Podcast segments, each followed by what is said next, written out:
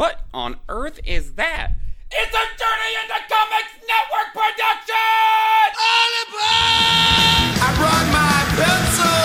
What do you wanna do with your life? Walk on home, boy. Yeah. Like you never get to say like you did before.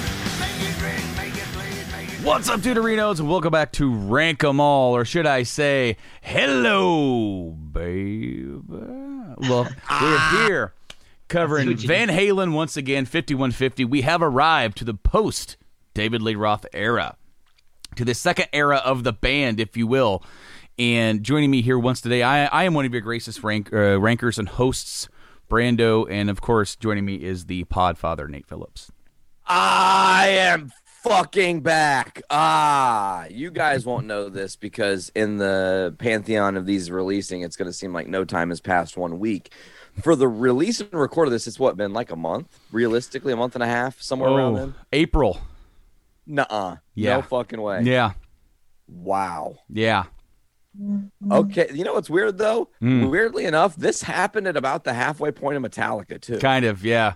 It's Ki- very strange. It was not at all planned. This is just uh, work smacked me with its long hairy balls, and well, the the irony is is that I've been podcasting with you uh, collectively since 2014, r- roughly. You know, since that time, uh, the one who hasn't had the scheduling problems ever until 2021, seven years later, is you. It's Yeah, always but- been other people. You- well, and this becomes, you know what? When you become the most reliable chain in the link, you then become the most reliable chain in the link. So let's say I'm at work. Uh, One of the last times we had talked about possibly doing a show, I'm just beat bopping along, thinking my day's about to be over. Nope, you're staying till close because one of our soups just left for the day because they're sick. Hmm. Well, I don't get to just fucking leave. I don't get to just say, "Hey, I don't feel well. I'm not going to close tonight." I'm always there closing, always there opening, always there working until they give me days off. And even still, I'm there. I, there, I had to fucking go in on my first day off in this little three day patch of days off I had here because of what? A work meeting. Do you know what that meeting could have been tied to? An email. It could have been a fucking email. That was the whole theme. Could have just sent me an email. I would have been much happier. Anyways, um, we're back. We're also joined by our fellow ranker, Mr. Joe Grimes. Welcome back. Hey, what's going on, guys? It's been going all right, man. And uh, as far as the rankings and everything, you know, I've had this album ranked since the day we recorded 1984 Okay, yeah. because we were Yeah. we, we were originally going to try and do it that day, and Yeah, um, yeah. it didn't pan out. So I've had to go back and re-listen to this, and even in some cases adjust ranks because because that's what happens. You know, Same here. Yeah. that- that's what happens uh, when you listen to something again later on. So like, you know, that that that is a downside to listening to something for the first time or or just a few times and giving it a rank. Whereas like later on, you might feel different about it. So um, Yeah. Whereas Metallica, you know, I know for Nate and myself, we know that discography back and forth. We've we've, we've been listening to it for like ten years, twenty years. It's easy to rank that and give a definitive thumbs up. This is what this is Yeah. when you're listening to something like Van Halen for us, when you're diving into the weeds, not the big hits, not the everything that you knows, but the weeds, and you hear Yeah. something and you're like, I didn't care for this the first time. Maybe the seventh time you do. But typically, typically, why would you listen to something seven times if you didn't care for it the first four or, or five or six? But, Yeah. anyways, I digress. This is 5150. This is the follow up to the biggest album of almost all time in rock, 1984. As shown by by Joe's rank of, of 1984 so far in the entirety of our podcast of the Metallica of B- Between the Buried and Me, no one has given every single track a 10 until 1984. hmm However, Guilty. 1984 did not go number one. Did you guys know that? I think we Did talked about it. that. It got uh Thriller was Thriller was number. Oh, It came out. right. It came out right time as, as a thriller. Thriller, of course, is the biggest album of all time, yeah. of of any genre. It doesn't it, it, it, that that album crosses genres. it is truly lightning in a bottle. And Van Halen had their own lightning in a bottle with 84. Had Thriller not released, it would have been 84. 84 would have been number 1 all day. Yeah. However, 5150 was their first number 1. It did go to number 1. Mm-hmm. And but actually, let me say one thing in the fact that it didn't go number one because this is an important sidebar that is like huge in the future of um, music. Thriller going number one and 1984 not going number one actually set Eddie Van Halen and Van Halen as a band up later to help utilize Michael Jackson to springboard their careers even further when Eddie would go on to do the solo for, I do believe it was Billie Jean, right? beat it. Who did that? It was Beat It. Thank you. It was one of those Beat two. It was one of the Yeah, B's. yeah. Billie Yeah. Jean, Beat okay, It. so think close. about it. Think about it. Eddie was on a number one record, and then he was on the number two record at the same time. That's a hell of an accomplishment. Yeah. But for 5150, Van Halen as a band did it themselves. This is also the first album with their new lead singer. David Lee Roth is gone. He's doing his own thing. He we have some interesting uh uh I, well, while we were waiting to be on the air here, I, I was I was reading some some of the um, some some of the reviews, and there were some some interesting uh, things. That says um, uh, video star David Lee Roth. Interesting way to put that. Video star. Yeah. Has given way to one of the biggest schmucks in the known bi- business. So, uh, you, okay, so David, David David Lee Roth is gone. They're they, they are sans a lead singer, and they then they need a new guy, and so Eddie Look take to the Montrose. yeah Eddie went and got his Lamborghini worked on. See, they're doing well enough. He's got a Lamborghini, so Ah, yeah. you know, Yeah. we we may have been critical of some of these albums that prior to '84. You know, uh, after their debut album, and then World War Two, and then you know some of those other ones that were in between. It kind of like it kind of did this kind of motion. It did not do a damn thing to hinder their success. They, and what's interesting is that you, and, and it's been a few months, so excuse me if I'm just retreading water here. There's a definite vibe change from the 70s into the 80s. This band, this band specifically, but also just in general rock and music in overall, because in the 70s it was more jam, it was more experimental, uh, quick releases. Uh, Musicians were smoking a lot of weed as opposed to doing a lot of coke, is what you're telling me. Yeah, probably. But I mean, a lot of partying. You know, Van Halen was that party band. They they had a lot of mm-hmm. covers. You know, they always put a cover on, on on each album, and they did an album that was a lot of covers. And Yeah. that's just where they were formed. I mean, that's that that's always been a part of their DNA, whether you like that or not. And you know, now after '84, a lot of money.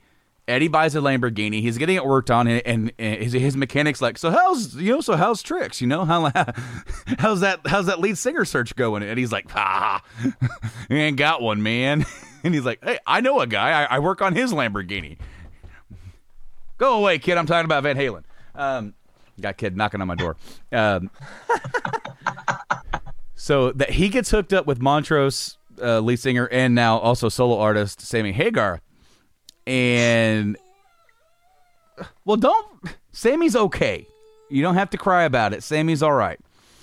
Uh, so Eddie knew Sammy, uh, but but they never really hung out and knew each other. Like they knew of each other, and they clicked. They met and they clicked, and uh, the job the job offer was there. And fifty one fifty was also Sammy's first number one.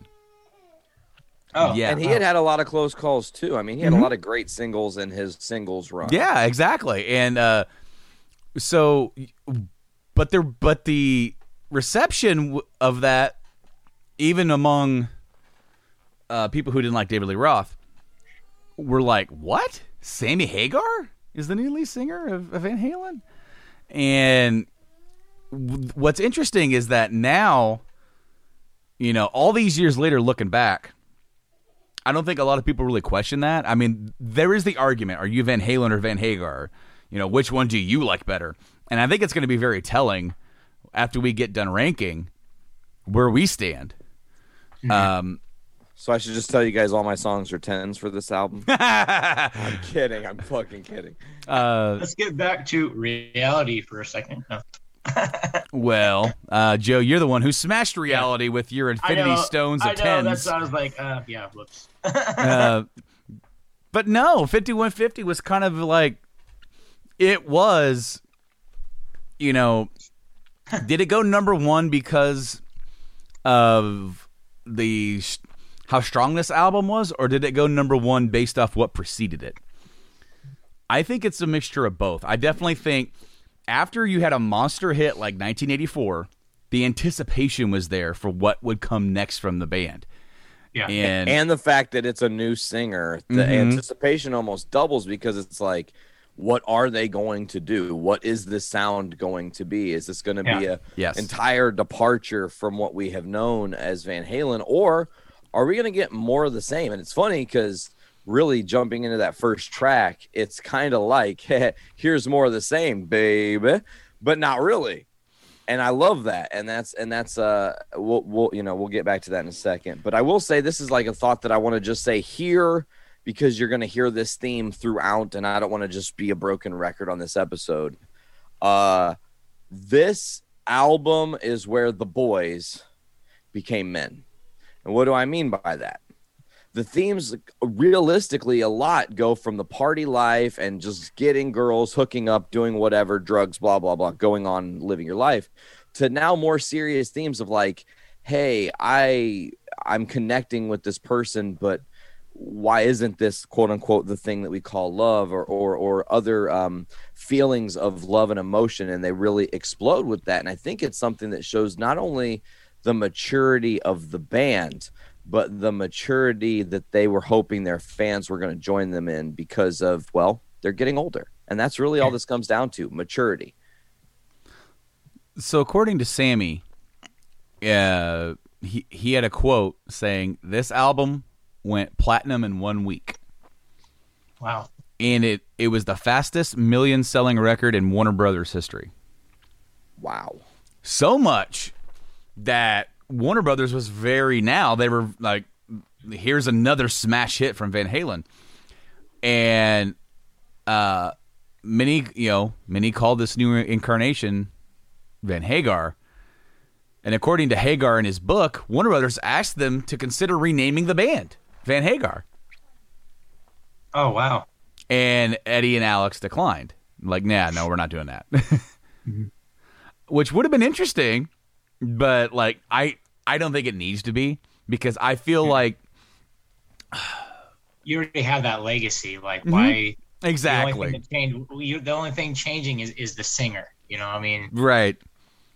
When realistically you have the level of talent of the musicians yes you're absolutely right, Th- that would be like Aerosmith changing their name to Aero Jones, you know?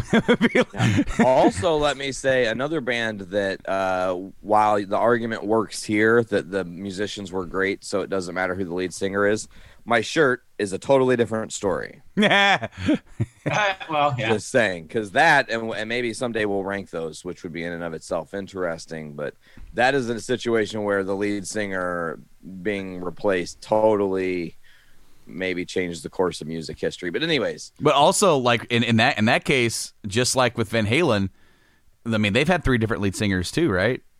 Technically yeah Technically. So then, like you have like you know Danzig, and then you had uh, Graves, and then Jerry, and, jerry yeah and then so like like you have different fans that are like, oh, this is still Misfits, and then there are people like, this is not Misfits anymore, and then it's like, well, it's like, but it it's all a part of the same legacy.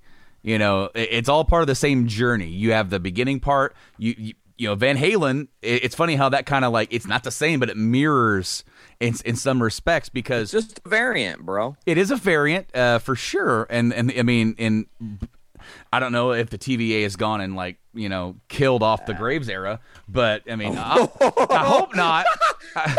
they pruned him from the fucking top. I hope they didn't prune the Graves era because there's some songs I like in the Graves era. I Well, mean, the Graves era songs are great, but maybe they pruned Graves because uh, Look at uh, l- look at how Kiss is doing things. It's going to be to the point where there's not going to be any original members of Kiss left, but it's just going to become their own tribute act. That is true, and and and and that had been talked about. uh, We're kind of tangenting here, but that had been talked about with Kiss for a long time. Of like, we can keep the cog going forever. I, I remember Gene Simmons in like the late Yep. '90s saying, "We are all replaceable. It's just songs." And then if you Right. keep the heart of the band there long after we're gone, then it's still Kiss, isn't it? It becomes characters and not just people. They- Which become bigger than the people. Yeah, Uh, and, and to be fair, when you have a band like Kiss, and you uh, with the face paint and everything, you do dehumanize Exactly. uh, that to an extent, so much that the newer members, I can't even remember their names, so uh, I'm not a huge Kiss guy, but Tommy like, Thayer's one of yeah, them. yeah, Tommy Tommy Thayer, Thayer, Eric Singer. Eric, yeah, Eric's- but like Eric, yeah, they they they, they were the face paint of Ace Frehley Right. and Peter Criss, even though Yes, they're not Ace Frehley and Peter Criss. They're Now they're, they're the cat and Starman. yes, yeah. Which is like, oh, cool. the Cat and the Starman are still in the band. They're just not Ace Frehley and Peter Criss. You know, and I Well, saw To be fair, to be fair, Ace Frehley and Peter Criss probably can't remember being in the band, let alone where they are right now. well, to, I don't know. I think I just saw Ace on an interview recently, and he was in really good standings. He's real sharp. well, Really? um, uh, Yeah, he's off drugs and shit, man. Paul Stanley. wow. You know, they asked Paul Stanley, um, with this wrap up tour that they're finally how many re- re- uh, retirement tours. I saw them on their farewell tour in 2000. It was my first concert. How are they still fell fell wearing? Well, how are they still saying farewell 21 years later? I Well, do not understand. well, How many farewell tours the Stones have? I mean, like, come on, like, okay. True. I mean, it, it's all marketing, but you know, they asked, you know, is there any way that Ace and Peter could be involved? And he goes, I'd be open to it. You know, m- maybe not for like a full run. I'm not sure if they could do it. He goes, but look, he's like, you can't have the beginning of Kiss without Ace and Peter. He goes, but Yeah. but the band cannot continue past that with Ace and Peter. You know, like we could not do that. So, it, Yeah. to be fair, and uh, could the band, could Van Halen, could could they have continued with David Lee Roth? Maybe, maybe not, because it feels like Dave's ego was maybe getting a little bit too big for his britches. He was becoming his own superstar. Whether or not wh- wh- whether we weren't this age in the '80s to see this uh, verbatim. I remember Right. watching a video, and it was a behind those backstage stuff from I believe it was the '86 uh, MTV Video Music Awards. A lot, and Eddie Murphy host. It was a big show, and uh, Van Halen was there with Sammy, and Dave was there by himself, and Dave was doing his Dave thing. Oh man, it's a good show. You know, like, all the right people won. It's- Everybody's chill and happy. And then you have the interview with Van Halen, and Alex says something very telling. And I, man, this was a shot. I think I remember seeing this, but yeah, go ahead and I yeah, I can't remember exactly what was. Alex says, You're looking at the real Van Halen. The other one was just a practice run. Whoa. Wow. Yeah. The, they were not good with Dave at this time.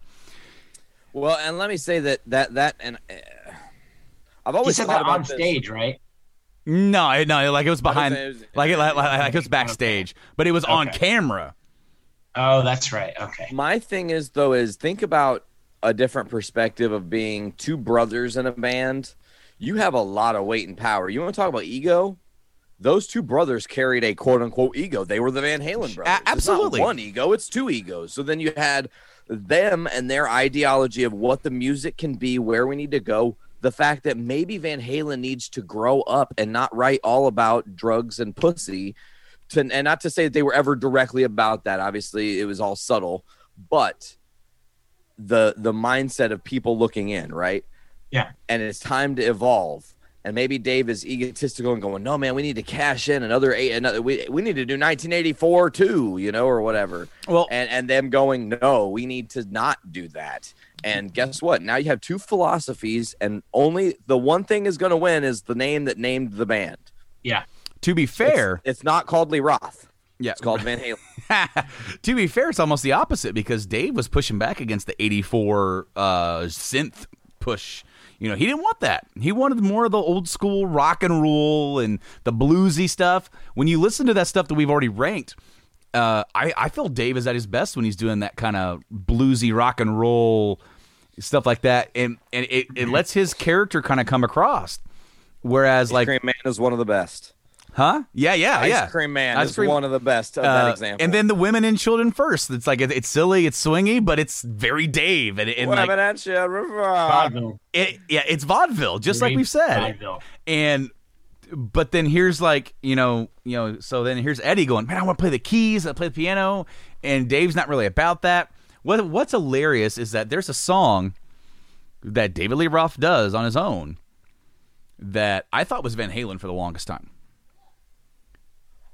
Just like living in paradise. I was gonna say, Paradise. yep, just like Paradise. Yeah, when I was a kid, I heard it on the radio. I'm like, oh, that's Van Halen because it's David Lee Roth, and the Yeah. music sounds very Van Halen-y.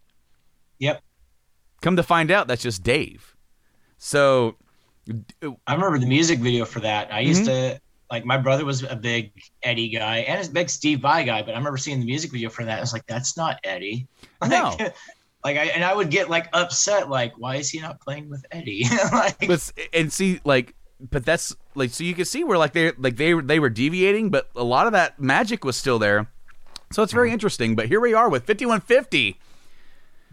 Sammy Hagar, Eddie Van Halen, Alex Van Halen, and Michael Anthony are in the band. All the songs are written by them. There is no cover on this album.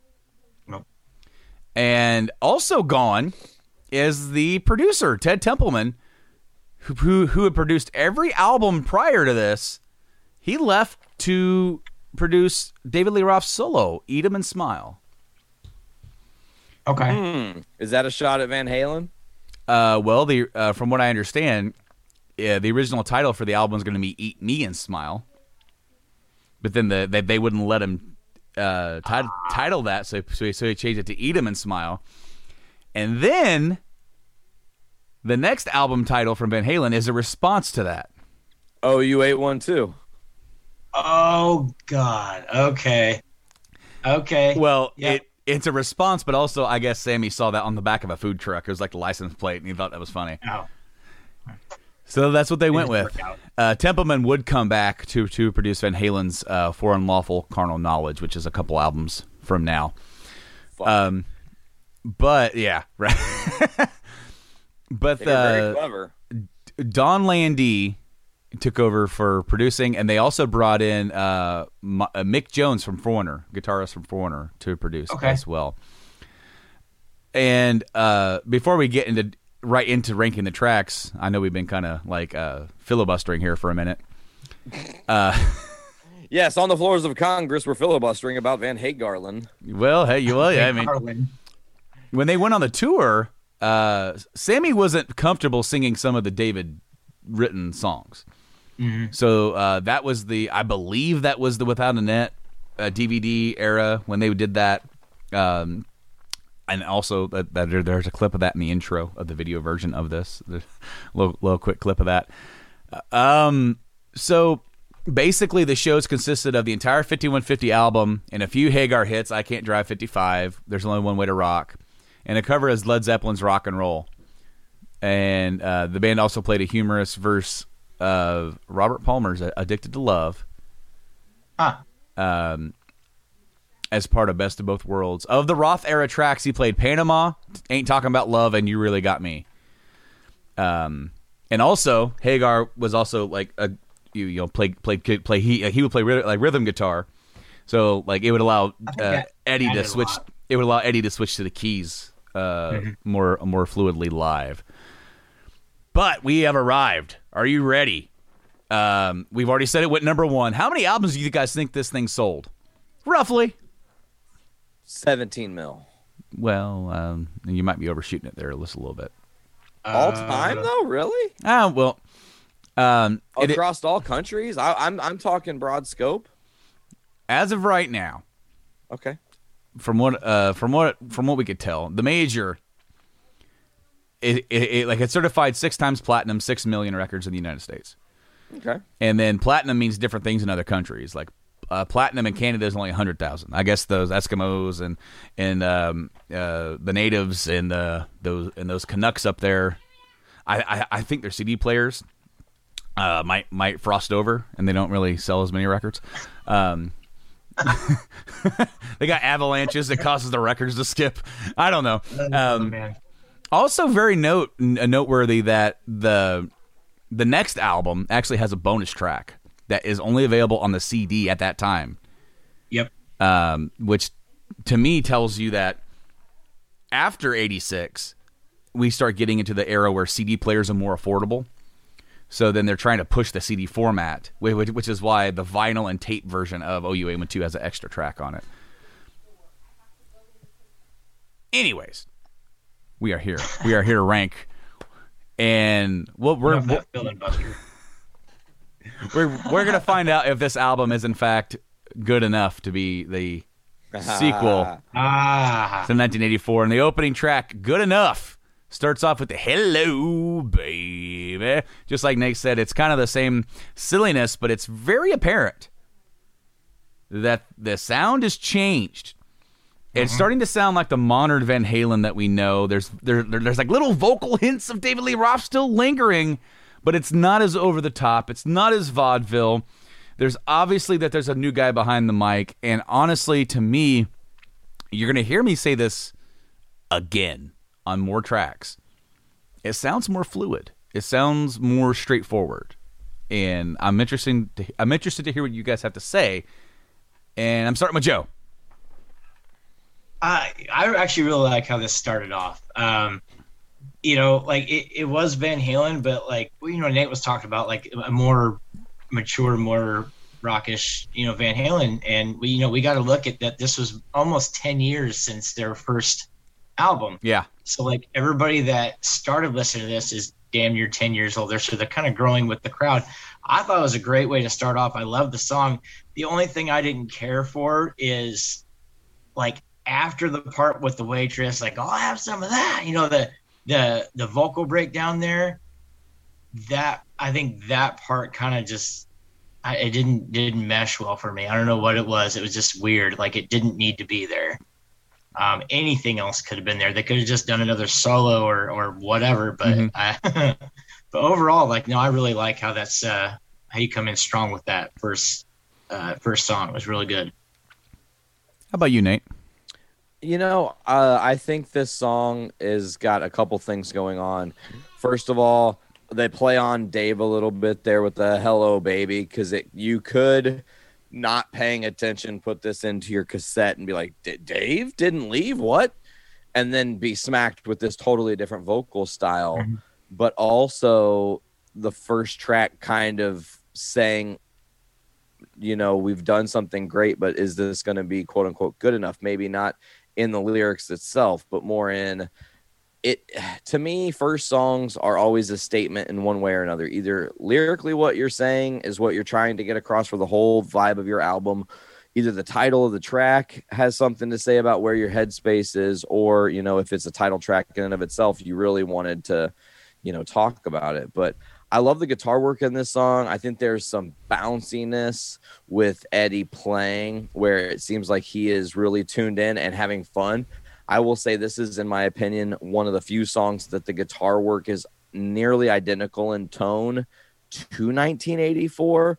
This song could have very well been done with uh, David Lee Roth in 1984, and it would have just fit right along because it kind of has that vibe. Um, to talk quickly about the rank, uh, while I enjoy bits and pieces of this song, this is to me uh, one of the low points of the whole album. Um, I don't think it's it not a bad song, but I think there could have been other songs that you could have started off with that maybe would have got across, hey, we're a totally different band now. We're not playing in this bullshit. And then slip this later in the album where people are like, oh, there's some classic Van Halen, like cool. We're we're moving on, but they have some touches on themselves. That's nice. Uh, so ultimately, I gave this tune a six point five. 6.5 from Nate. Nate, I actually agree with you. I actually have two other songs for different reasons that I would select to kind of open the record, uh, other than Hello Baby. Me too. Um, But Joe, what's your rank, bud? I I did a seven point five. Seven point five. I met you guys right in the middle. Seven. Seven point two five. Ah, Seven point two five for good enough. Um, I also didn't mention. I forgot to mention there were four singles. Um, from this. See, that's what let me I see if I can that. name them without knowing. I'm just gonna guess them. So why can't this be love? Obviously, love walks in. Obviously, dreams and best of both worlds. you got them, Man, all of them, but not. surprisingly, those summer nights should have been one of them. Uh, so, See- oh, go ahead, Joe. Yeah, that's actually that's when I looked it up. There's, yeah, uh, it says, i- i- is it a different? Is, is our singles released different in different like countries or That could be. Um, because it has "Why Can't This Be Love" or and "Get Up." It has "Dreams" and "Inside." Has Yeah. "Love Walks In" and "Summer Nights." yeah, Summer. Nights is the B side for what uh, for Love Walks In. Uh, Okay. And then Best of Both Worlds did not have a B side according to this. Um, so this album was recorded from November 85 to February of 86 and it released in at the end of March in 86. That's crazy. Like Yeah. it released Very little post production. and um and not to this album's detriment, I don't think. I, I don't think sonically like it hurt this album at all. No, Uh, one month prior to, to to its release in February 26th, 86 was the single "Why Can't This Be Love" was released, which is track two, and this is a, this is a classic. When I think of Van Halen, this is one of the songs I think of. Other, you know, w- w- uh, not not with the you know jump and hot for teacher and and uh, you know, uh, running with the devil. This song's up there with them uh, for me. This is uh, honestly, in my opinion, the essential Hagar single with Van Halen. Maybe there's you know, uh, this helped build the new era of the band, and and, and then of course, kind of like a ballady thing. I think this song is damn near perfect. Um, the, the there's one part of the song I don't like, and I almost docked it points for it. the the- scatting. The doo doo doo doo doo doing that with the guitar. I don't like that part. I feel like it could have just been the guitar, and it would have sounded better than uh, other than Sammy trying to match it. But I kind of like that part. I, I, I, I predicted last night when I was re-listening to this. I'm like, man, I, I still don't like that part, but I bet Joe will. And it'd be interesting to see what he says. But I'm gonna I'm gonna go to Nate uh, the next on this one. What do you got to say about why can't this be love? First of all, this is like genuinely in the entirety of my life one of the first songs I remember ever hearing. Like I was very little. My parents listened to a lot of rock, and a lot of rock was Van Halen in my house. It was Van Halen, Kiss, and Warrant were really the big three. And I know that's a really fucking weird combo, but that's what it was, you know. And that kind of that's who I am now, you know. So, uh, but like this song is interesting because very emotional. The the lyrical content is very real and raw, and like I'm trying to connect with this person. It's got everything. The chemistry is there, but it's not there. It's like the it's like a classic uh, version of friend zoned before friend zoned was a thing. This whole song is about being friend zoned, you know. but, but uh, but it also has some really dope metal beats when it when it comes in with the later solos and he's squealing and then there's Yeah. also the breakdown like it gets it. And that's why this song has the potential to be their greatest work but i don't necessarily think it is their greatest work. Because again you're, it's the first album with van halen with van hagar doing his thing. You can't give everything a perfect right out the gate. It's just really difficult to do. Um, but I really, really love this track. I think that everything about it's awesome. Joe. I this is actually the not the first Van Halen song you know I've ever heard, not the first one I always think about, but this this was actually the first song I'd heard Sammy do with the band. Um, I really love this song. And you're talking about the vocal breakdown. You'd rather just have the guitar part without Sammy singing over it. I think it. I think it just adds something to it. Um, not like a lot, but just that nice little touch. But for me, like Sammy's vocals when he holds that uh, that last "Why can't this be?" and then he has that long love, and his like he just goes like way. He doesn't have to go like screaming high like you know like Mhm. Sammy was. You know the whole like I said, we went from ha to ha. You know, he, he doesn't. You know, but just that when he hits that last love note, I mean, like he just nails it. You know, it's like it's got that raw sound to it, with but still sounding like uh, like like a hard tone, but not like delicate, but still. You know what I mean? Sure. Um, but yeah, no, just a solid song, man. Um, like classic, like you're saying, classic Van Halen, Van Hagar. Oops. Um, but no, man, yeah, I solid, very solid song. What'd you rank it, Joe? I gave it an eight. An eight. How about you, Nate? Nine point two five. Nine point two five. I gave it a nine five. Okay. Give it a nine five. Uh, the next song, "Get Up," get on up. Okay, not that one, but um, this song I feel had a, it has a lot of high energy. Has a really cool riff. The timing is a bit weird, but not uncommon for Van Halen. To kind of like you're sitting there trying, and it takes you a second to kind of like get the flow of it. And due to the energy alone, I kind of wish like this is one of the songs I wish would have started the record. Get up. Yes. It, it's very high energy. It's in your face. It's like, whoa, all right, this is Van Halen. Now, it almost has the same issue as the opening track does, where it's like it still kind of sounds like old Van Halen, but that's not necessarily a bad thing. The other track that I would have possibly start would be the introduction of a new era. But I feel like this song, while it does sound like it sonically, it sounds like old Van Halen. Obviously, vocally, uh, Sammy definitely comes across as I don't know more focused. You know, we always said that that David Lee Roth part of his appeal was his uh, his character and the way that he would sing songs. But when you would get him on a like in a, in a in a mode where he was like more focused and less all over the place with his uh, gyrations or or uh, deviations, uh, I believe one of the songs from '84. Trying to, I'm trying to remember which song it was. It was like near the end of the album. It's that one that was written, uh, co-written by uh, Michael McDonald. Uh, I know the uh, uh, uh, uh, um. I know it, it's been a while since we covered that. Well, I got my like, I got it right here. I got it right here. Um, I'll, I'll I'll wait. yeah, You know, I'll wait on '84 is such a departure vocally for David Lee Roth compared to the rest of the album. Because because in Jump you have him going, "Hey you, hey who said that, baby? How you been?" And then you got Hot for Teacher, him with him talking uh, before the verses. Hey, we're back. I brought my pencil. See, and that stuff's funny, and it's it's entertaining. But when you get in more focus, it's like, all right, this is a song. We are we, we are servicing the song here, not just having fun. And I feel like Sammy brings that across this entire album. He is le- he is the epitome of less is more. You fuck. Joke him if you can't take a fuck. Also that.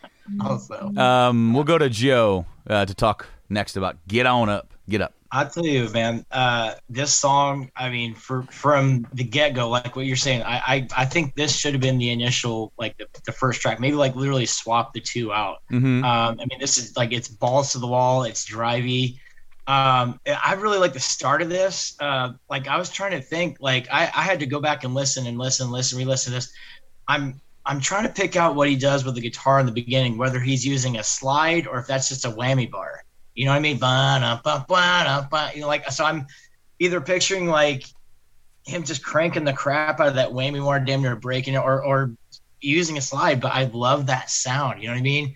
You do, you just have I, I used to I say the word raw like so much, but like that's what you get that raw tone mixing with the slide or the whammy. It, it's freaking gold. Um, and this song is just so solid. Like I said, this is the thing I wish they would have started off with. And he said it's still. I, I can see what you're saying. It still sounds, uh, you know, Roth era esque. Um, but it's not like the vaudeville type. No, no, Rock-esque, no, no I mean? not at all. And and this album uh, isn't like it is a progression, you know. And, and we've honestly been no- been noticing that from everything, you know, Uh, coming from fair. You, you get hints of it in Fair Warning, and then Diver Down, 84, 5150. There is a progression of them moving towards a more polished and dare I say commercialized sound.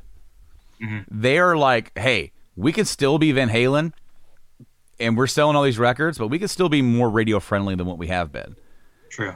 The But if problem you think too, if you want to, you don't want to like, you, you don't want to have like a drop off from the shallow end to the deep end. You know what I mean? Mhm. You want to have like that progression. You still, I'm, I'm like we were talking about. I'm sure there's fans that were pissed off. They went with a new singer. yeah. Like, oh, you know, this is bull crap. But then, if you still have that same sound, you can just kind of ease them into. It's like, oh, see, look, we're still the same band. And that's why I feel like they definitely succeeded on this album by having a little bit of a mixture of where they're going versus what they have been, where they're or more probably more accurate where they're at. Yeah. Um, not just where we have and and, and and where we're going. But what I will say is that when you have something that's more focused and more driven uh, towards a more commercialized sound, you do lose. And you know, having ranked this album and also the next one that we'll talk about uh, next time, you lose some of those um, weird little nuggets of awesomeness that were off the wall stuff that we have already talked about. Big Bad Bill and Ice Cream Man and uh, Little Dreamer and, and stuff like that from the other albums that were like, wow, I I never heard this or I've heard it once and like this is way better than I ever thought it was. That is one of the caveats that you get when you deviate. And it, overall, the band and this album, I'm just going to put this uh, footnote in here. It's a lot less eclectic. So, uh, yeah, we'll go to Nate. What'd you think about Get Up? Um, I think it's a poppin' little jam. I do agree it could have started the album. I think it's got a lot of energy and a lot of aggression. Um, it's still playful and fun and Van Halen, which is good. Uh, really though, if I'm just being honest, like I've jammed this album a couple few times. I forget this song is even a part of the album. It's really hard for me to like. I'm just like, oh yeah, that is on, that is on this one. There are so many better songs. No offense, Mhm. but it just it definitely gets buried in the lead there. So, uh, get up, decent. I gave it a six point seven five. How about you, Joe? I, I actually gave this one a nine. Nine. N- Joe really liking this one. I, I did. I really dug this song. Uh, I gave it a 7.75. So I, I think it's a little bit of an improvement from the opening track, and I, I I do agree with Joe that you could have swapped them. Um, Easily. Coming up next is another single. Another single from the band. The second single released in May of 86, Dreams. I only have two notes for this song. Okay. The first one is Jump 2.0. Okay. Definitely light, light, jump light. oh. 2.0. Jump, yeah, jump light. I'm not saying it's better than jump. Nope. I, I don't think you can get better than jump. As far as a, if you're doing a a synth rock thing, I think this is more focused. Sure, but I don't think it captures that same magic quite as much. Mm-hmm. The second thing I have, I don't know what came first, the chicken or the egg here, but I swear this song could be a 1980s TV sitcom theme song. Yeah, we've talked about that. Yeah, totally. So back in February and March, turned on Hulu one day, and out of the blue, out of the freaking blue, it suggests "Perfect Strangers" to me, and that's a 1980s theme song that was the precursor to Family Matters. In fact, that was Fam- Fam- Family Matters is a spinoff of Perfect Strangers. And as a kid, a little tyke, we would watch TGIF prior to Family Matter, and we watched Perfect Strangers. I remember being a little kid liking Alf and Balki, and I don't remember watching. I don't remember anything of it. I was too young, but you have pictures of me being a little tyke and that being on TV. So I'm like, I got to watch some of this. So I did, and that intro is just amazing. and it's very dreams esque. When we're off air, I want to be able to screen share with you guys and play the intro because it's not entirely, but when you're like sitting there and you're listening to it, and you're listening to the uh, ebbs and flows of, of how the song goes, and then you get to the ending part because in dreams, higher, and I can't sing, but and then you get standing tall on the wings of my dreams. Okay, that's been a minute since I've heard that, but yeah. I am just saying. I think, um, I'm pretty sure this came out in, in March of '86. Perfect Strangers came out in September of '86. There could have been some like, hey, that Van Halen single that came out. We need to make a theme song that's similar to that. So Van Halen could have been had a new job writing TV sitcom theme songs. I'm just saying, because then after that, a lot of other theme songs were were very similar uh, to that, having the hooks and everything. But that's what I got to say about Dreams. I know what's what I know what you guys are going to say about it because, um, we were '90s kids. We were born in the '80s, so therefore, in all fairness, we our adolescence was in the '90s. Uh, we we were all born. I what uh, Joe? You were born in 84, 85. 84, yeah. I was born in 86. Nate, you were born in 87. Yeah. So we were way too young to really appreciate Van Halen and this era in its prime. So therefore, we were, you know, we were all exposed differently uh, through music at the house, through our siblings, through our parents. At the same here, you know, my dad that uh, jump a tape. I talked about that. Joe, you talked about your brother with the videos.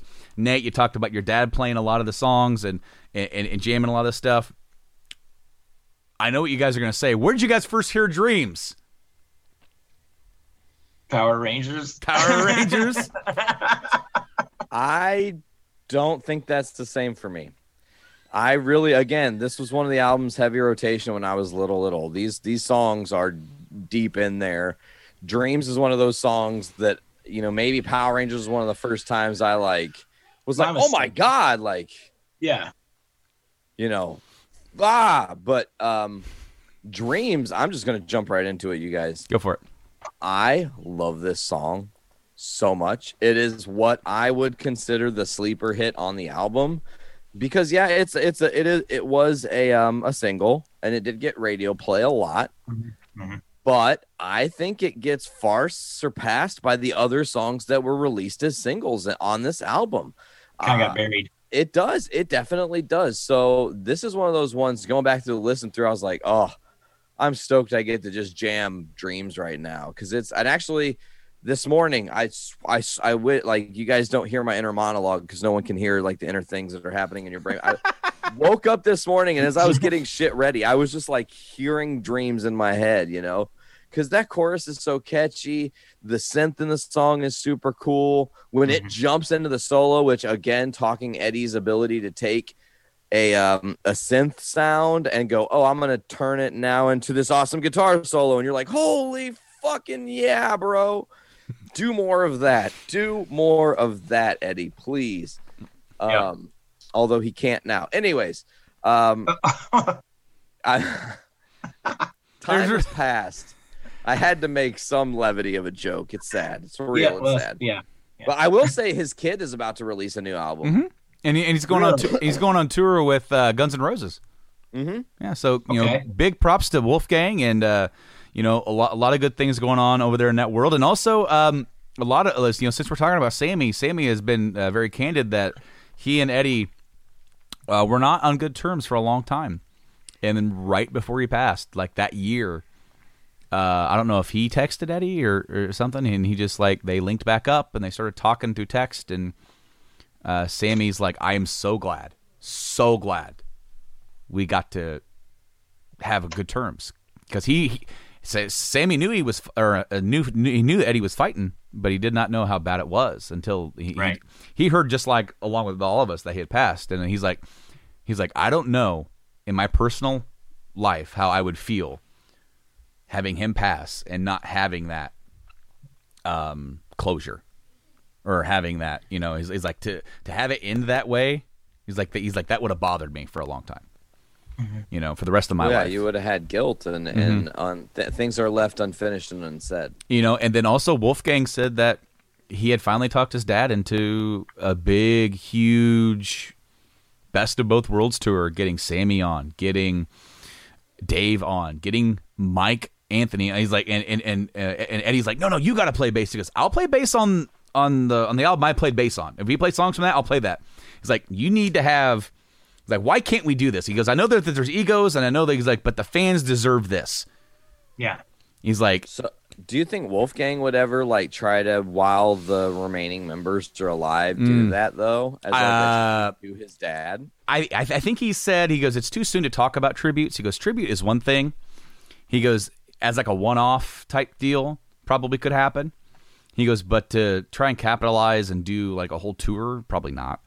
He goes like because nobody can replace Eddie. He's like nobody. He's like th- there's a lot there can be a lot of imitators, but there's only one innovator in in, that in that respect. So it's like you know, True. and, and Sammy, uh, Sammy and Dave, absolutely, one hundred percent hate each other. Like I that like that is that is fire and ice right there. like like there's So you have one on one side of the stage, one on the other side of the Would you- stage. you have Would you- Dave. would you Their say- own separate call managers. Okay, your Would you song's say? up. Uh, would you say Dave's on fire? is Sammy's cool as ice, I had- sipping I on that, si- si- sipping down there Cabo Wabo. Anyway, dreams, Joe. What do you got to say? Uh, I not much, just like you. Uh, I mean, the actual first time I heard it was, you know, on the, the very bust of Van Halen, the Volume One. But I mean, like the most thing I remember was the the movie. The Power Um, Rangers movie, which was nine years after this came out, by the way, Right. which is very yeah. interesting because that's when they're all like, like uh, parachuting with the surfboards or or uh, Mm-hmm. snowboards, and, and you're just like they're flipping all around, and they're just like you have this They're montage. Ninjas, they're in their ninja gear. No, no, no, Right. no, no. This is the very beginning of the movie. Very beginning Oh, when yeah, they're just yeah, like, yeah, yeah, yeah. and, I, and right. I think it plays again at the end.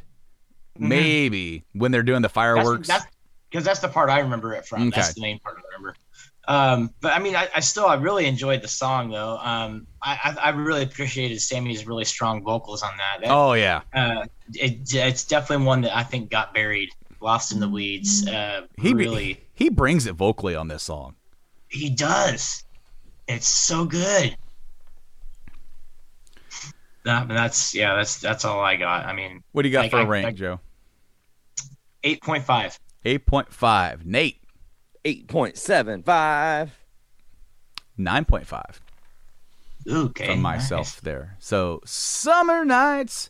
Uh Summer Nights is the next song. Catchy opening riff. The next one I have is Huh Cause there's a there's a big uh in, in this song.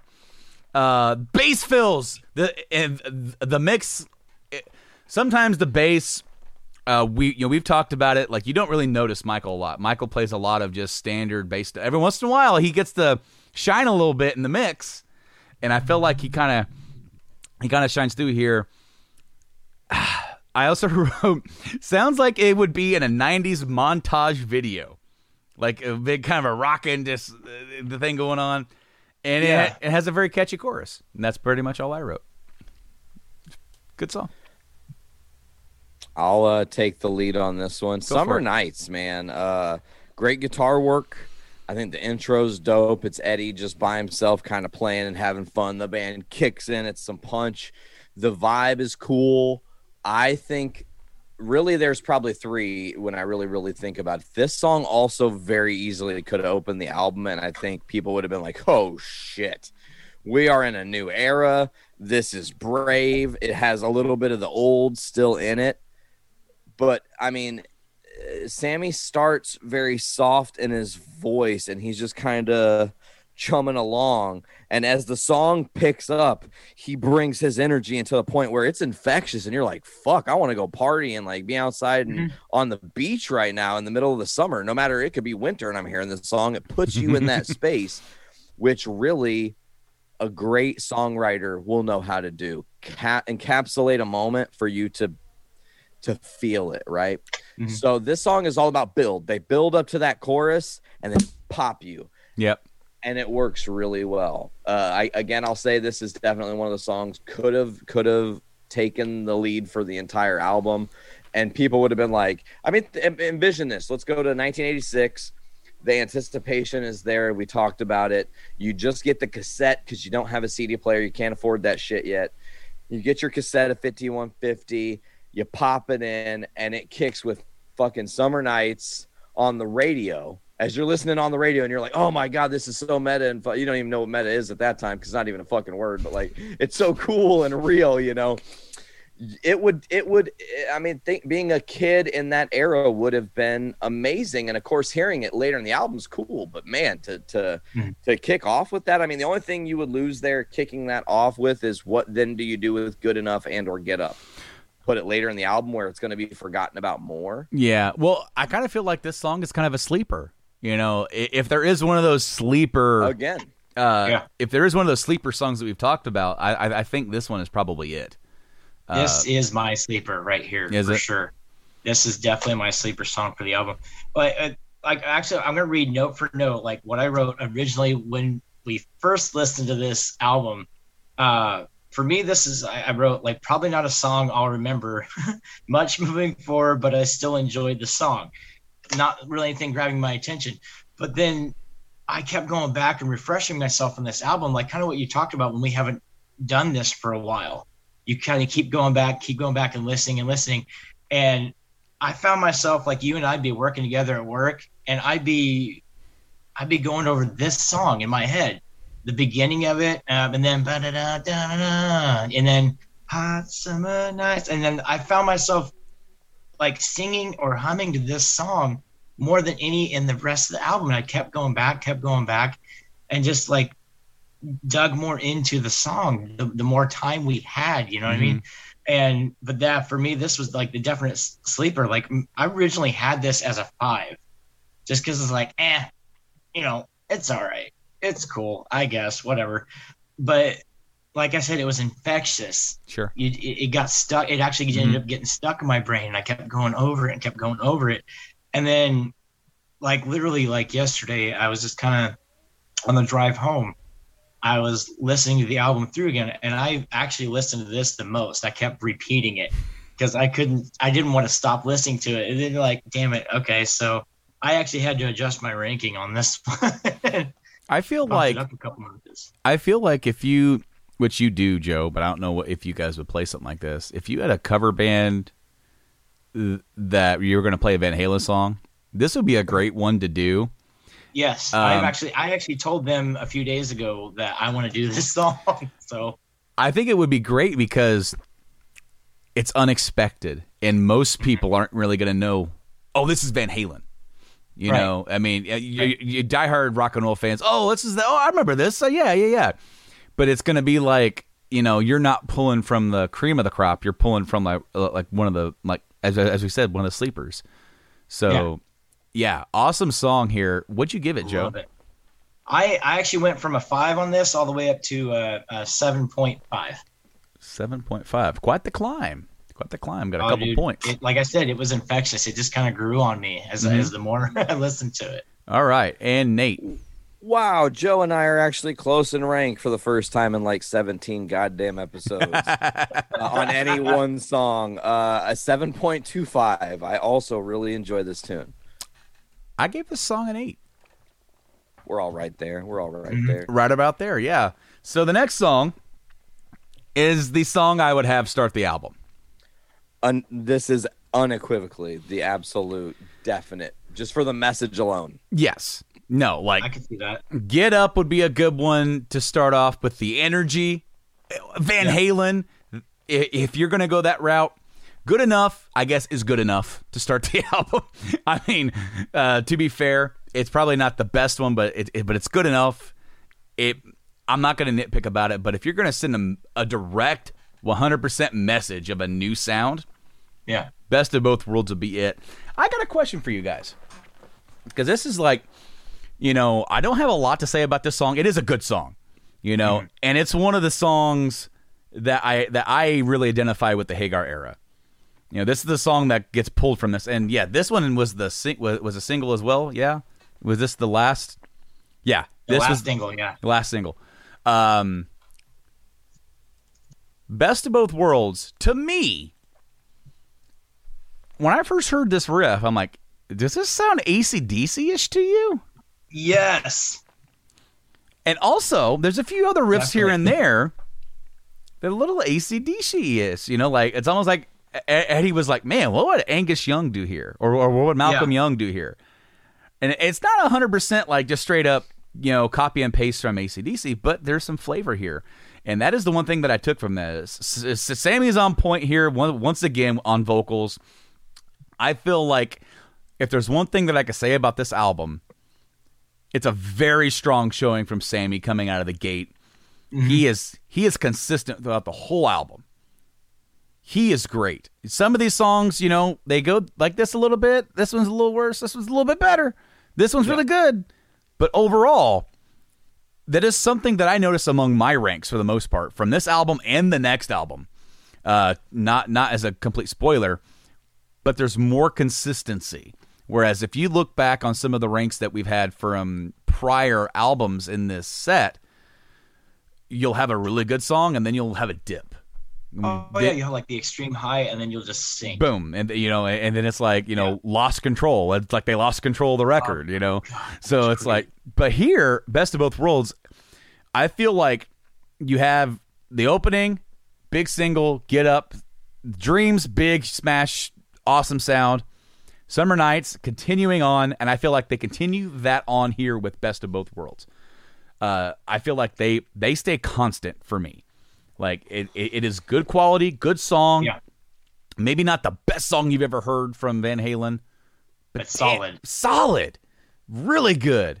So, Joe, we'll start with you. What do you guys say about I- best? Well, that's the the ACDC thing is hilarious because exactly that's what I have written. I like it's got an ACDC vibe, almost with a little bit of Billy Gibbons, ZZ Top influence. Yeah, just yeah, the driviness of it. You got you got the Angus Young, like you know what would Angus do kind of feel, but also like you get, uh, not like me sharp dressed man, like it's just a really ZZ Top esque drive to it. Just there's nothing. It's not up and down. It's just a straight through solid, you know, song. And I mean that's really all I got about it. But it's it's still solid. Like less is more. yeah, Wh- Why you gotta you know fix what ain't broke? You know what I mean? yeah, exactly. How about you, Nate? Okay, so um, I I kind of agree va- the the whole ACDC uh, sentiment. You you can kind of get that, um, but Eddie's way more sophisticated than Angus. So while it has the simplicity there, Yeah, he Yeah. is able to add frills and little doily dudes or whatever you want sure, to call them. absolutely. He- make he- it so uniquely Van Halen that you're just like, Yeah. yes. Mhm. Now to talk on lyrics, you know, th- this definitely to lead the album off would have been huge. You're saying right here, and I get it. It it, it, it, it actually has total lyrical different connotation, but yet again, the image and what you're putting out there is look, we are still the the exactly the same thing you just saw. Mhm. And we are also exactly the same thing you saw when you saw Sammy Hagar play live, but now you get the best of those things. Now, interestingly enough, the term the best of both worlds has shifted massively in the connotation of Van Halen because now that has been used to signify the best of both eras, your Van Halen and your Van Hagar. Um, so I, I think this could have been a killer lead. I think it does a lot of great things. Solo's cool. There's some neat dropouts in the music that are fun. Um, another thing I want to talk about is again with Sammy and how he's singing. He's quick to bring you in with these really soft, palatable vocals where you're coming in. But when you get to the chorus of Best of Both Worlds, what's one thing you can, without question, say? He's got some David Lee Roth squeals in his voice when he's doing that chorus. And it's definitely like subtly influenced. And you're like, oh, damn, he is still paying homage to that era. So again, and all in the subtlety, all in what the the bigger picture is, they did such a fantastic job.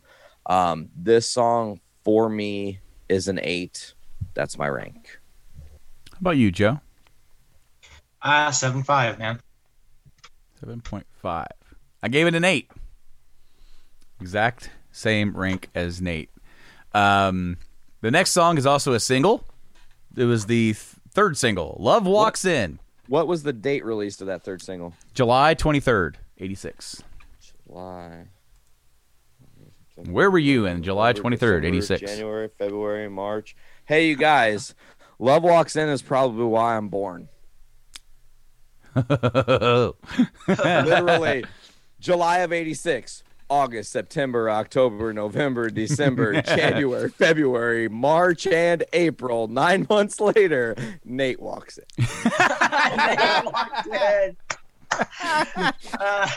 oh, man. okay. That's absolutely Nice. great. I don't have a lot to say about this. This is a ballad. Um, I, I wrote 1984 is back. The synth is like this is like if you were if you like that 84 sound, here it is in all its glory. It's radio friendly. It's catchy. Uh, the, the the vocals, the the harmonies are all here. Um, it's pretty straightforward, but also, like I said, still consistent with its quality. I feel like going from uh, uh, Dream Summer Nights Best of Both Worlds Love Walks In it is almost a straight line for me. There isn't a dip here for me. And I'm anxious to hear what you guys have to say about it. We'll start with Nate, since you literally walked in after this song. I mean, listen, uh, it's it's also funny to say this.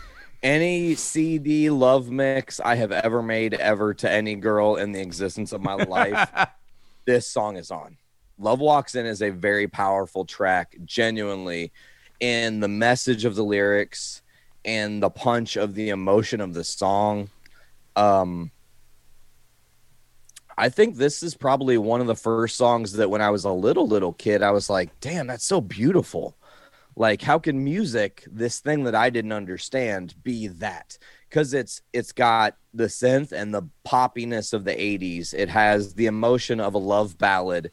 It has the seriousness of a dramatic, you know, piece of music, and still maintains lightness and heart, mm-hmm. and has a realness that you connect back to again through the lyrics. And this shows again why somehow some way van hagar to me is the superior. And i know we're going to have this argument until we finish the series but like mm-hmm. this again shows that when they went to this maturity level when they upped their game into looking at things differently and speaking from more real emotional places in their lives they hit home runs. This is a fucking home run and the shocking thing is, if you look at the Spotify stats on this song, it has been played a third, almost a fourth of the amount of times that Why Can't This Be Love has been played. And argue, I mean, just in the argument, I think this is the better love song. You know? So that's my thoughts on Love Walks In. How about you, Joe? Uh, I don't have much on it. Like, you know, this this is a song I've heard several times over the years. Um, you know, I yeah, I, I get the synth thing, I dig it, but uh, you know, it, it wasn't one of my favorite sappier songs. Uh, you know, just I don't know. I, I don't know if it's the synth that didn't really do it for me. It just didn't really grab my attention. It's not one that I just wanted to play. It's not one I want to skip necessarily. It's not one like I hear it and I'm like, ah, I don't give a crap about this. But it's not one I'm gonna constantly go and repeat and listen to it over again. Uh, I think it's just one of their mediocre ones. I just that wasn't really that into it. That is definitely the tale of two different worlds there. So, uh, Joe, would you rank it? Uh, I give that one a six. Still Uh, solid. Six. Solid. All right. And Nate, 9.5. 9.5 from Nate. I gave it an 8 because, as I said, it's pretty straight line. I feel like it, I don't feel like the quality dips until you get to this next song. My opinion. The title track, 5150, has a long intro, a minute and nine seconds until the vocals kick in. And I like the verse riff. That's kind of it. It's okay. It's not bad. I feel like it's it's it's decent.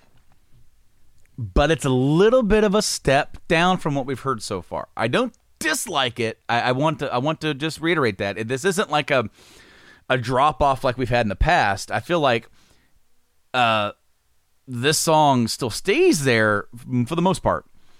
but I feel like we've had quite a run of like four songs in a row that are just popping, really good in my opinion, and then we kind of hit 5150. So then uh, I'm, I'm to toss it on over to Joe next. What do you got for 5150? I like you said, I don't have much to. There's nothing really just like makes you scream about this song. Even for a title track, Mhm. you're kind of hoping there'd be more, you know. And like you said, you could ride pretty high on these last few songs, and then we're talking about you, you- you're you're up on that peak, and then there's the drop off.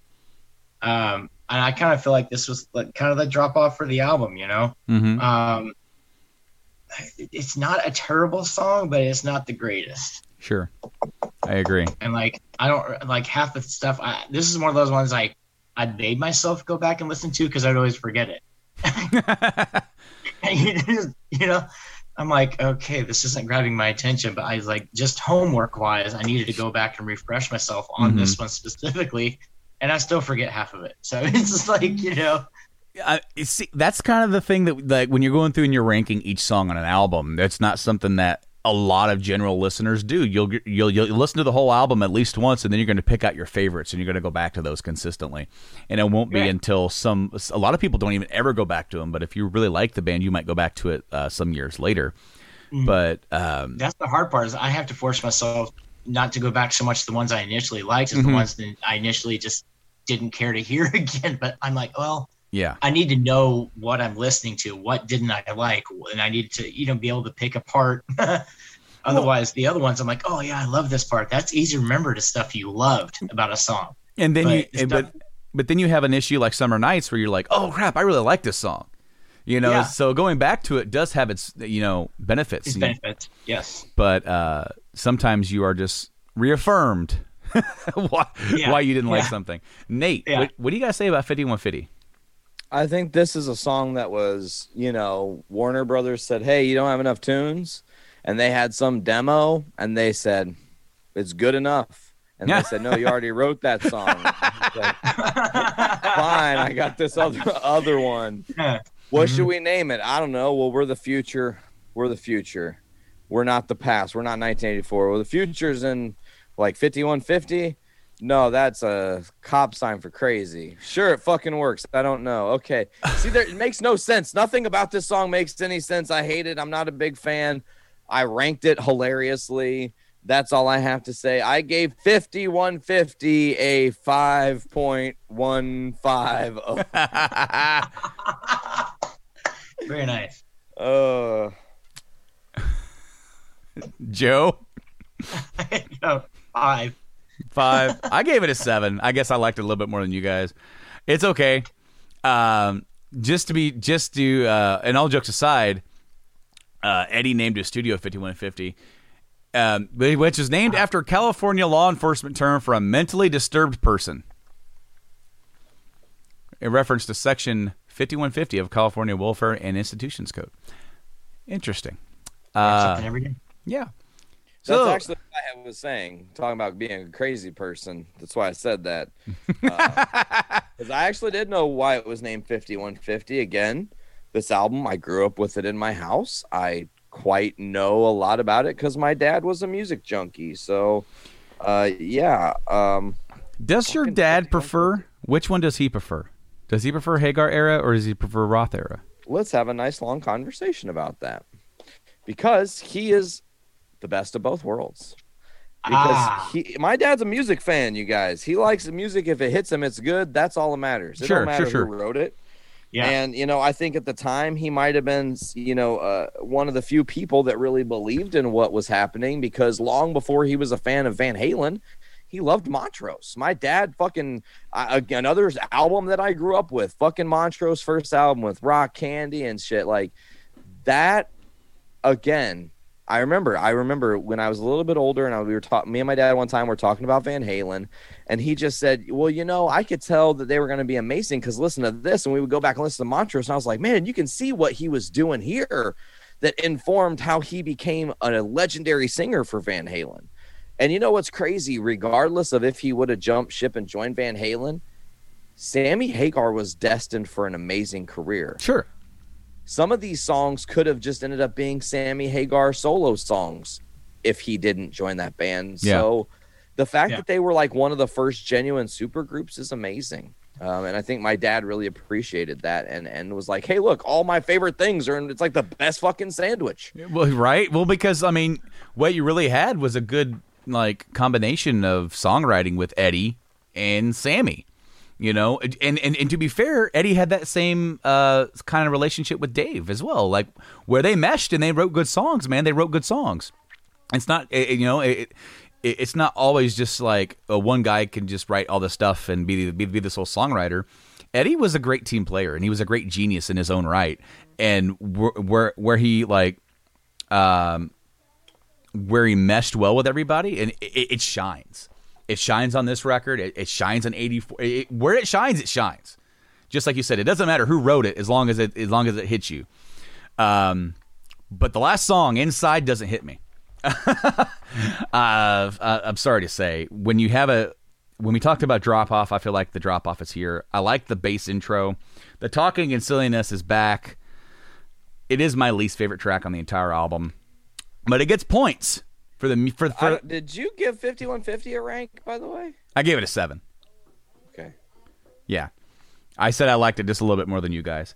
Uh, for inside, it gets points for the music, not the vocals. Just if, uh, li- li- just listening to the music and the bass. It reminds me that it could be in a Sonic the Hedgehog game. Ah, I thought I- video game too. That's not what I thought. It's like character select screen for some sort of fighter. Um, Dum, dum, dum, dum, dum. I had a real NES arch rivals feel to this. That's funny because like there's a song on the next album Yeah. that that also sounds like it could be a video game track to me. Um, but that's just my opinion.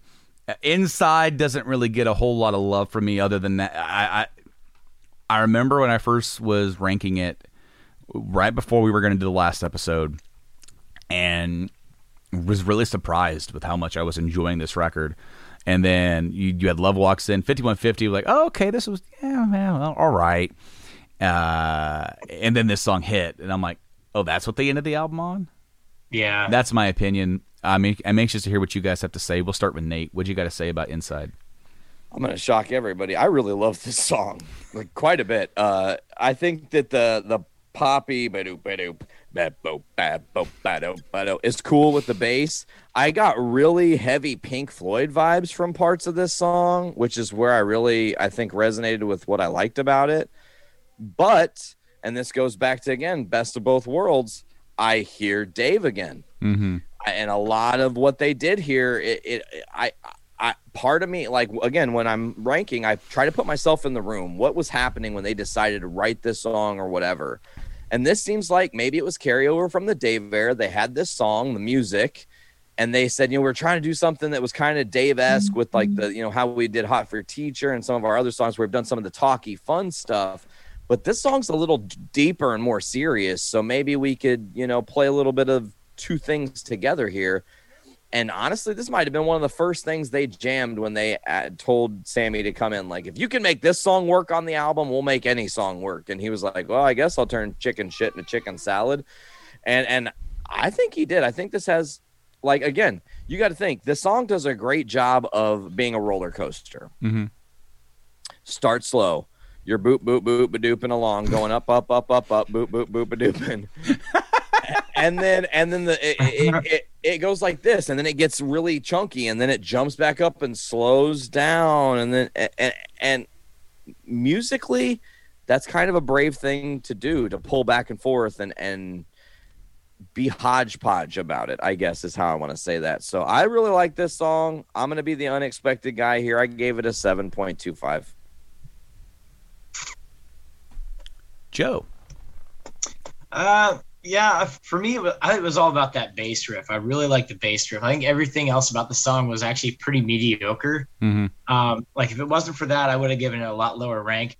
But I, I'm not even kidding. Like, uh, listening to it initially, like we you were talking about the the the video game vibes, and but I couldn't quite figure. I was like, I know I've heard a bass riff similar to this.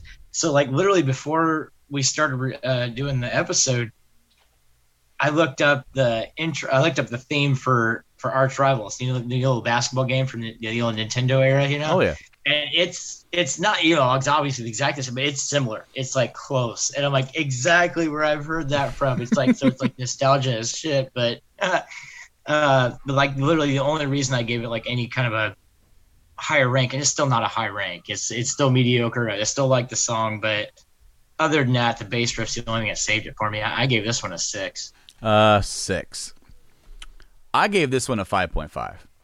I really don't have. Uh, yeah, I have nothing else to add. So, Not a fan. so that wraps up all the ranks for for fifty one fifty. Are you are you interested to hear the breakdowns? So Always. That's the best part of the show. How did I rank it? How did you rank it? Where did we rank them overall? And where does it stand in our building blocks of Van Halen? Well, uh, Brando ranked this a seven point eight. So that's what that that, that was my a- average rank. Nate gave it a seven point six, and Joe gave it a seven point two, Oh, so With we're a- all right. Kind of in there. with a master rank of seven point five. So right, kind of like right there in the middle. Uh, the lowest ranked song on the album was fifty one fifty with a five point seven, and the highest ranked song on the album was a tie. They both got the exact same score with on on average with all of us giving different uh, kinds of ranks. So uh, that would be why can't this be love and dreams with an 8.9. Huh. Um, so where does it lay within the overall? Uh, as as as I said, 5150 got a 7.5. So this puts it at number 2. Wow. I said three. I Yeah. thought it was definitely going to be behind two of those first Van Halen. So- but okay.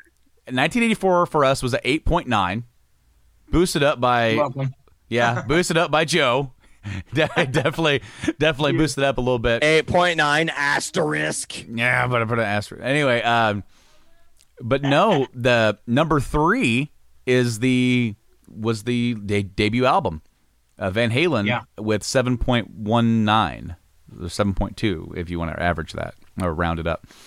But then you have, um, in there, uh, then after that would be Fair Warning, I believe, at six point at, at six point six eight. You have Diver Down six point five eight, and then Women and Children First is a six point one seven, and Van Halen two at six point zero. So fifty one fifty, bringing it. I feel overall this album is very consistent. It it, it is very palatable and interesting where we're going to be going because um, the next album, OU812, I feel is a progression from this, even. Uh, you know, I mean, because you have 86 and, and OU812 is like, what, 88? So, uh, so uh, it's going to be interesting to see where we kind of line up for that one when, when we get there. But we're not there yet. We're going to wrap this episode up, guys. Thank you so much for listening to this episode of Rank 'Em All Van Halen edition.